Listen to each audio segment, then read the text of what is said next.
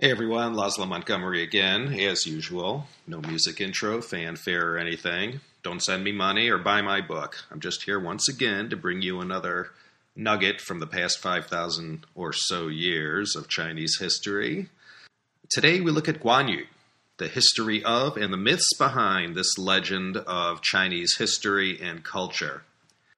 I was with my homies from Ningbo last week, and we had an appointment downtown, so I took them to lunch in the old Chinatown, and we walked around after a nice dim sum at Ocean Seafood on Broadway. This is in L.A.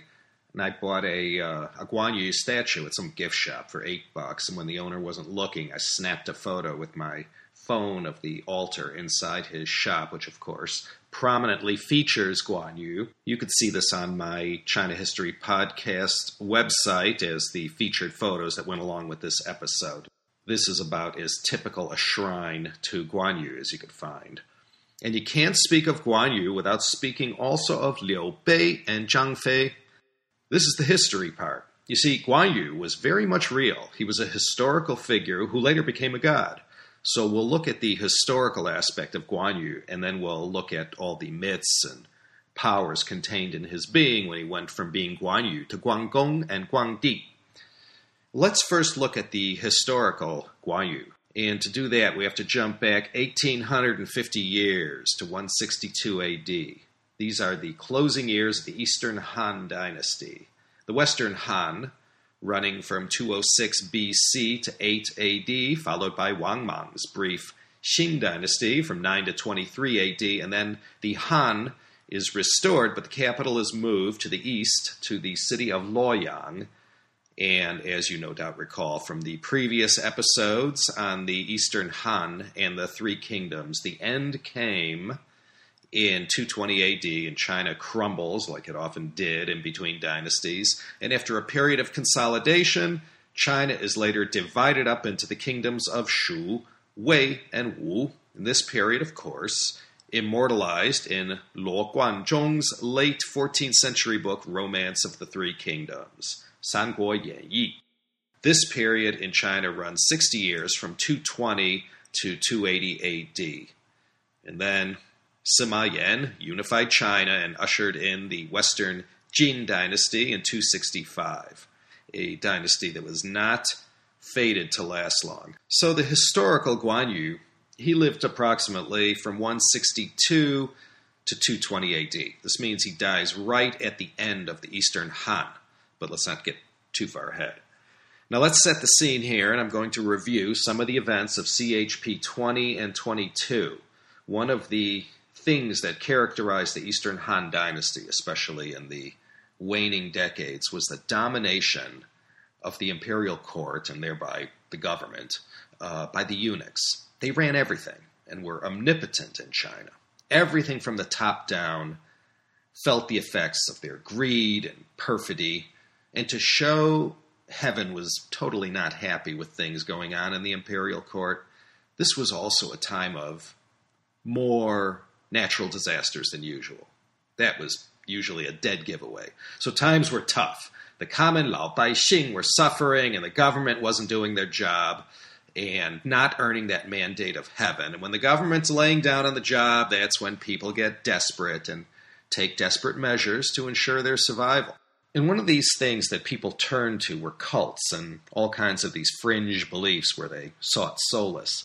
And in 184 AD, sure enough, the Yellow Turban Rebellion, the Huang Jing Zhiluan, picks up steam, and the emperor is forced to take action as the imperial government's very survival was in danger. And if the emperor fell, so went the eunuchs. So, like the foreign powers almost 17 centuries later, they had a vested interest in propping up the emperor and maintaining the status quo. The army was split up, with one faction led by the eunuchs controlling half the army and the other half being controlled by the professional military men. And of course, they turned on each other at once, and the eunuchs lost out. They were defeated, and in 189, the emperor dies without an heir, and the most powerful guy left standing at the time was none other than Cao Cao. Cao Cao was, by the final years of the Eastern Han, the most powerful and successful warlord of his day. He had the emperor in his back pocket. Cao Cao rose to power in his handling of the Yellow Turbans. Well, pretty much from the time of the suppression of the Yellow Turban Rebellion until the Eastern Han took its last breath. It was a period of legendary battles, alliances, broken alliances, and in the end, the Eastern Han fell, and then China gets divided up into, ultimately, three states or kingdoms. And again, that is the state of Shu in the west, Wei in the north, and Wu in the south and east. And these states are also called Shu Han, Cao Wei, Sun Wu. So that's all the backdrop to the historical life of Guan Yu. Like the topic of last week's podcast, Bo Yi Bo, Guan Yu also came from the province of Shanxi. He came from the southwest of the province, from the present-day city of Yuncheng. And this is perhaps a 3-hour car ride from the historic city of Xi'an. Guan Yu had a normal, classical upbringing, having read all the great works of the day that allowed one to call himself literate. As the legend goes, there was a local despot named Liu Xiong, who Guan Yu had a hand in killing. And he had to flee his hometown, and he heads northeast and winds up in present-day Zhuozhou, which is just southwest of Beijing. And it's here where he meets the man who will change his life. Here in Zhuozhou, he meets Liu Bei, who one day will head the western state of Shu, or Shu Han. Liu Bei was in the vicinity recruiting men to fight in his army. This is around 190 AD. The Yellow Turbans are causing all kinds of destruction and whatnot in China. So Liu Bei is gathering an army, and it's under these conditions that these three men, Liu Bei, Guan Yu, and the other one, Zhang Fei, join together and swear a sacred oath. Zhang Fei was a butcher in the city of Zhuozhou. Now this swearing of this sacred oath, one of the milestone events in Chinese history. Most likely it never happened, except in Luo Guanzhong's book, Romance of the Three Kingdoms. It happened in a peach tree orchard and has become known as the Taoyuan San Jie Yi, or Oath of the Peach Garden. This whole idea of like-minded men swearing sacred oaths to become brothers and to be there no matter what for the other, it's sort of grows out of this. And if you recall from CHP episode 72, covering the Hong Kong triads, this idea of secret oaths and whatnot, it all came from the original three, Liu Bei, Guan Yu, Zhang Fei, and these three formed a great fighting force. Guan Yu and Zhang Fei became the subservient and loyal younger brothers, so to speak, of Liu Bei. The exploits of their battles and how they were so effective as generals make up some of the best stories from ancient China. Zhang Fei, he is portrayed as the epitome of the just and honest man who was both bold and powerful, fighting for justice at all costs. Guan Yu, he stood for loyalty and integrity of the highest order. And this is one of the reasons why Guan Yu is so sacred to the underworld games. One thing about Guan Yu that's instantly recognizable and distinguishes him from the next heroic legend from Chinese history is his red face. He's that god with the red face and that lustrous, long beard.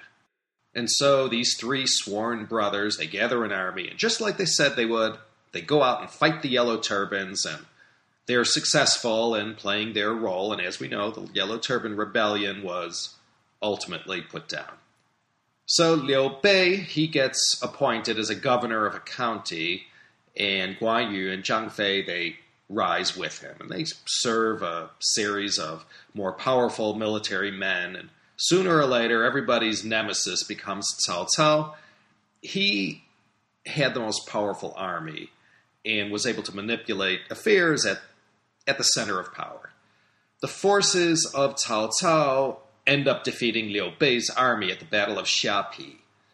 Guan Yu is captured in the battle by Cao Cao's forces, and he's treated well, and there begins an interesting relationship where Guan Yu is both captive and a lieutenant serving in the army for Cao Cao. He fights battles for Cao Cao against Yuan Shao, Cao Cao's main rival, but when he gets his chance, ever loyal to Liu Bei, Guan Yu heads back to join his other two blood brothers, and from that point on, it was Liu Bei's forces and allies fighting against Cao Cao. And then came the grand alliance with the warlord and the power of the south and the southeast of China, Sun Quan, and from this alliance you have the epic and exciting Battle of Red Cliffs, where Cao Cao is defeated by these allies. And we discussed this battle in CHP episode 22. Guan Yu was a great military strategist, and no one can doubt his effectiveness. But his military exploits weren't of the magnitude that earned him the kind of accolades as, say, Li Shimin or Zhu Yuanzhang or even Zhu De. Liu Bei had Zhuge Liang on his side as his master strategist. It was this act of loyalty by Guan Yu, this complete exhibition of what integrity means. When Guan Yu learns that Liu Bei is still alive, he left all the riches and honors that Cao Cao had bestowed on him. He left it all behind and made this harrowing escape, like a mini odyssey, to make his way back to Liu Bei's camp. So he embodies the whole idea of what it means to honor your commitment, exhibit your loyalty, and to be a man of honor. In 219, Liu Bei had made himself emperor of his state of Shu Han. This was the kingdom that was out in the west. And then you had the northern Cao Wei and then the southern state of Wu. Guan Yu's importance to Liu Bei was still strong, but with a guy like Zhuge Liang as your, defense minister, it's going to be hard to get credit for one's military exploits. But he was still a tough old guy. Well, not that old, I guess, only 58 years. He still inspired awe in others, and all kinds of amazing feats and exploits are attributed to Guan Yu. One story, and there's so many that are I'm not going to include in this episode, but this one is told and retold, concerns the time Guan Yu was in battle, and someone shot a poison arrow that pierced his arm. As the medics attended to his nasty wound, which in those days, and I guess pretty much until the 19th century, surgery tended to be a rather grisly and horrific affair. And as these medics were working on Guan Yu, cutting into his arm and all that stuff, Guan Yu was busy playing cards with his mates and drinking wine and going on about his business with, using only one hand. As if having someone, cut into your arm and mess with your tendons and muscles and blood vessels was this, normal everyday thing. He remained fearless to the end. And knowing that he had been called out to a dinner and that an ambush awaited him, he still set out alone, daring anybody to do something. And sure enough, he was ambushed, captured, and beheaded. And this is in 219, 220, thereabouts. But this wasn't before Guan Yu was divinely assisted in a magnificent defeat of Cao Cao's army at Fancheng, led by his able general Yu Qin. So Guan Yu, not necessarily known as one of the greatest warriors China produced in 5,000 years, but who nonetheless was always a major force to be reckoned with and knew how to handle a guandao or a halberd. These are these long poles that have some sort of blade or an axe head attached to them. Guan Yu's image is always shown with this long sword in his hand. The red face, the long beard, and the sword. These three main traits associated with Guan Yu's image is how you can always distinguish him. So Guan Yu dies bravely at Maicheng in Hubei, falling to the forces of his one-time ally Sun Quan. And according to the Romance of the Three Kingdoms, Sun Quan was arrogantly rebuffed by Guan Yu after offering his son in marriage to Guan Yu's daughter. So the insult was just too great for Sun Quan, and ultimately Sun Quan plots to have Guan Yu killed, and that's just what happens. And then the legend picks up where the life ends. And according to the legend, after he died, a Buddhist master appeared before him, and Guan Yu asked for spiritual guidance. And the master teaches Guan Yu the 5 precepts, the most basic code of Buddhist ethics. Don't kill, steal, lie, get drunk, or be a sexual deviant. Guan Yu, through learning all this in more detail than I just gave, reached enlightenment, and from this point on, he has a close connection in Buddhism. And from this point forward in the Chinese-speaking world, all the way to the present day in the Year of the Dragon, 2012, Guan Yu is lionized as the ultimate example of loyalty and righteousness. But it's not until the Sui dynasty, which began in 581, 219 years after his death, that Guan Yu is first deified at Yutren Hill in present-day Hubei. And here he begins to evolve into the god that is loved and honored in so many segments of Chinese society. The spirit of Guan Yu had first been absorbed into Buddhist beliefs. He's made a bodhisattva and later embraced wholeheartedly by Taoist believers, becoming, one of the most important Taoist guardian deities. And lastly, because of Guan Yu's association with learning and wisdom, even the Confucianists venerate him. Guan Yu has many names. He's also referred to commonly as Guan Gong, or Lord Guan. And upon his deification, he became even more well-known as Guan Shengdi Jun, or the shortened version of Guan Di, or Emperor Guan. And all the while, no matter Buddhism, Taoism, or any Chinese folk religion who honored Guan Yu, they all focused on Guan Yu as the embodiment of honor, loyalty, integrity, justice, courage, and strength. And besides these ideals, he is also associated with learning and wisdom. There are Guan Di temples all over China, Hong Kong, Macau, Taiwan, and throughout Southeast Asia. And the whole cult of Guan Yu, it even made it big in South Korea and in Japan. If you check my website out for this episode, I snapped a photo of a typical Guan Yu altar inside this gift shop in LA's Chinatown. You'll see Guan Yu in the topmost, most important central position. And I'm sure many of you have passed a few hundred of these in your lifetime. Now let's get back to his death in 219 AD.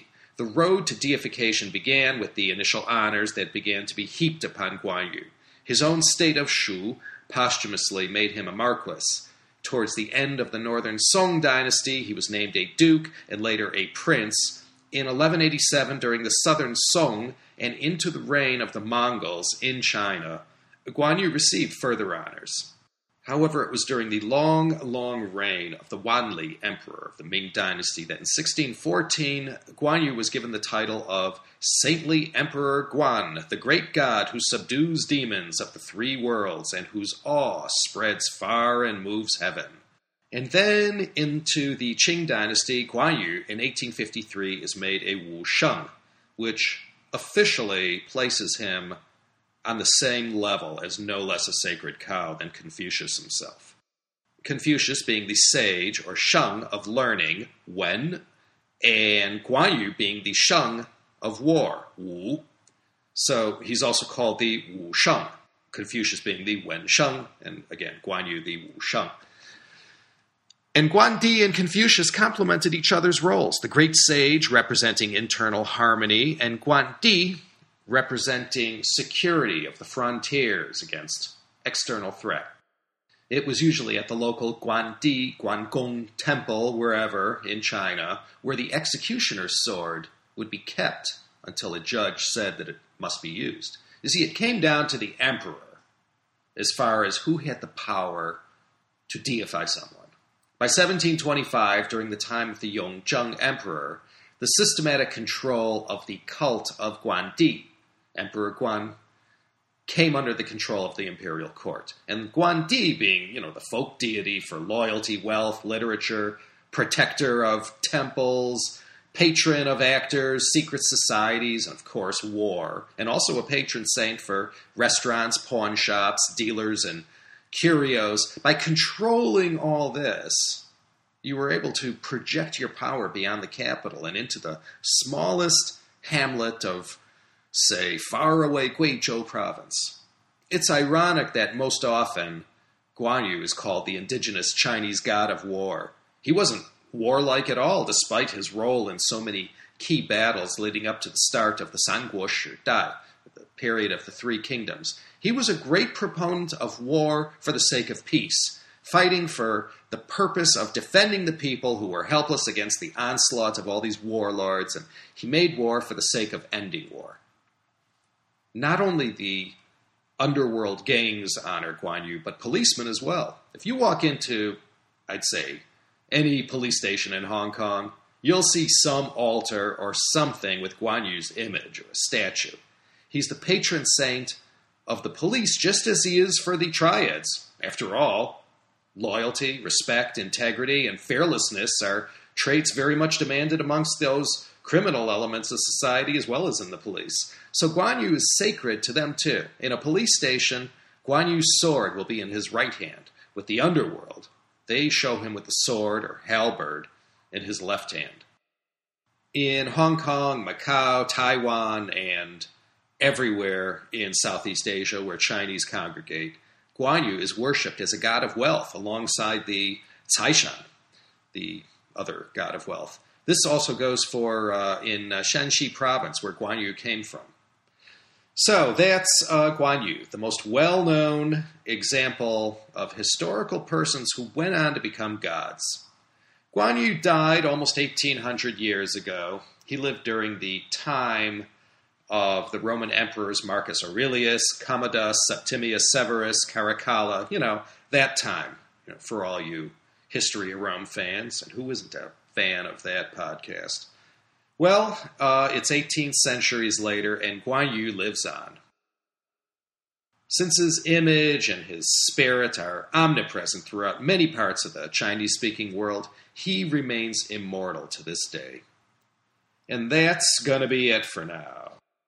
Wow, did you hear Levon Helm passed away Thursday? I'm still in mourning. Sorry to see him go.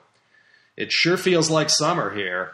90 plus today in Claremont, and next month I have to be in Ningbo, albeit for a very short time. I'm finally going to go and visit that history museum, the Ningbo Boyuguan, designed by architect Wang Shu, winner of this year's Pritzker Prize. He's the first Chinese citizen to win this prestigious award. This museum is about 15-20 minutes from my factory, so I'm determined to check it out at last, after passing it about 1,000 times. The Hemudu culture, being local to the region and all, figures prominently, I'm sure, for this. The people of Ningbo are always proud to say that their history is 7,000 years old, which is 40% more than the mere 5,000 years of Chinese history. I'll tell you all about it when I get back. This is Laszlo Montgomery once again signing off without fanfare or outro music. We run a lean operation here and only give you what you're here for. Join us next time. I'm tempted to say next week, but I think those days are over for an indefinite period of time. I already thought about next week's topic. It's going to be another timely one. Take care. Adios, everybody.